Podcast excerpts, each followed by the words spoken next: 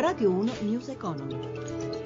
E dunque buon pomeriggio da Paola Bonanni. Rallenta il mercato del lavoro negli Stati Uniti, creati 166, 160.000 posti ad aprile, ma il dato è inferiore alle attese degli analisti. Disoccupazione ferma al 5%, in Italia intanto a Piazza Affari fa da traino il settore delle banche sul quale tornano gli acquisti, ne parleremo però tra poco a mercati europei chiusi. Ora invece ehm, ci occupiamo di spending review, di spesa pubblica, eh, l'intesa siglata ieri tra Ministero dell'Economia e il Consip e Autorità Anticorruzione segna un passo avanti nella razionalizzazione della spesa, un'operazione che potrebbe portare a 2 miliardi di risparmi. Anna Trebbi. Un piccolo tesoretto da un miliardo e mezzo, forse anche due all'anno, frutto di tagli non lineari e non ancora contabilizzato nella legge di stabilità. È il piano di razionalizzazione degli acquisti della pubblica amministrazione che per gli approvvigionamenti spende 131 miliardi ogni anno. Un piano che nasce dall'accordo tra Ministero dell'Economia, Consip e Autorità Anticorruzione. Ha una durata di due anni ed è rinnovabile. Un'operazione non di sola spending review, spiega Roberto Garofoli, capo di gabinetto del Ministero dell'Economia. È volta ad evitare il il fenomeno preoccupante della polverizzazione delle stazioni appaltanti con l'obiettivo di controllare più adeguatamente la spesa pubblica ma anche di introdurre meccanismi di prevenzione in un settore nei quali, come è noto, i rischi sono alti. Con questo protocollo si introdurrà anche un tetto massimo ai prezzi, aggiunge il Presidente dell'Autorità Anticorruzione Raffaele Cantone. Il nostro obiettivo è quello di incidere sui prezzi anche in una funzione di prevenzione della corruzione. Quando ci sono prezzi che non sono giustificati evidentemente c'è o una negligenza della stazione appaltante o c'è altro. Quattro o cinque le gare su cui verrà fatto un controllo preventivo con uno schema analogo a quello adottato per l'Expo di Milano, spiega ancora Cantone, che lancia un avvertimento ed esprime un auspicio. Le ispezioni le faremo, mi auguro che i numeri nei quali ci saranno violazioni saranno veramente ristretti.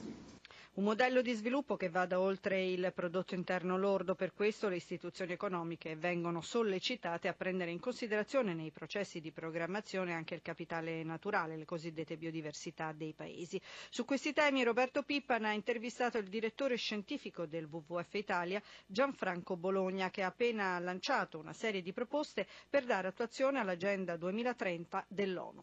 Per avere uno sviluppo sostenibile bisogna modificare quelle impostazioni economiche che fino ad oggi hanno reso invisibile il patrimonio naturale e il capitale naturale.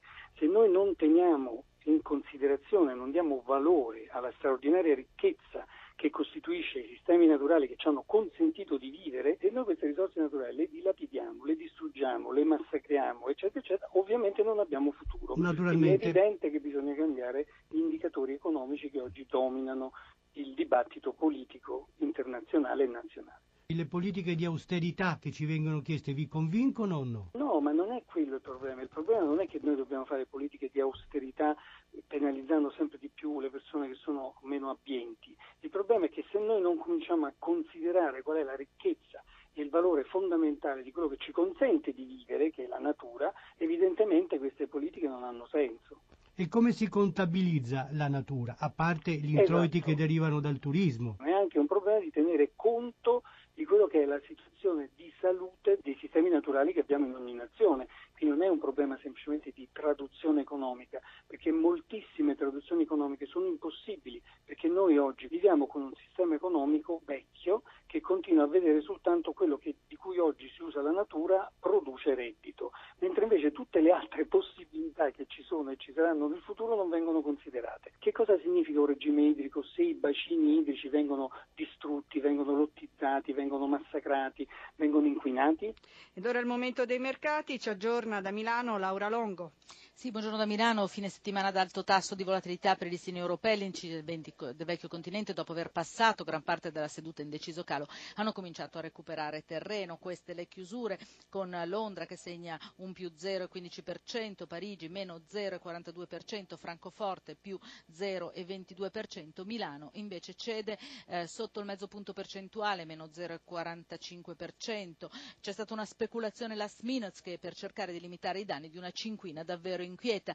I mercati, in particolare Piazza Affari, sono stati investiti dal flusso di vendite che ha interessato i titoli bancari, in particolare quelli che avevano più sofferto nei giorni scorsi. Negativo invece il comparto energetico dopo il nuovo calo del prezzo del petrolio, petrolio che continua a rimanere al di sotto della soglia dei 45 punti base.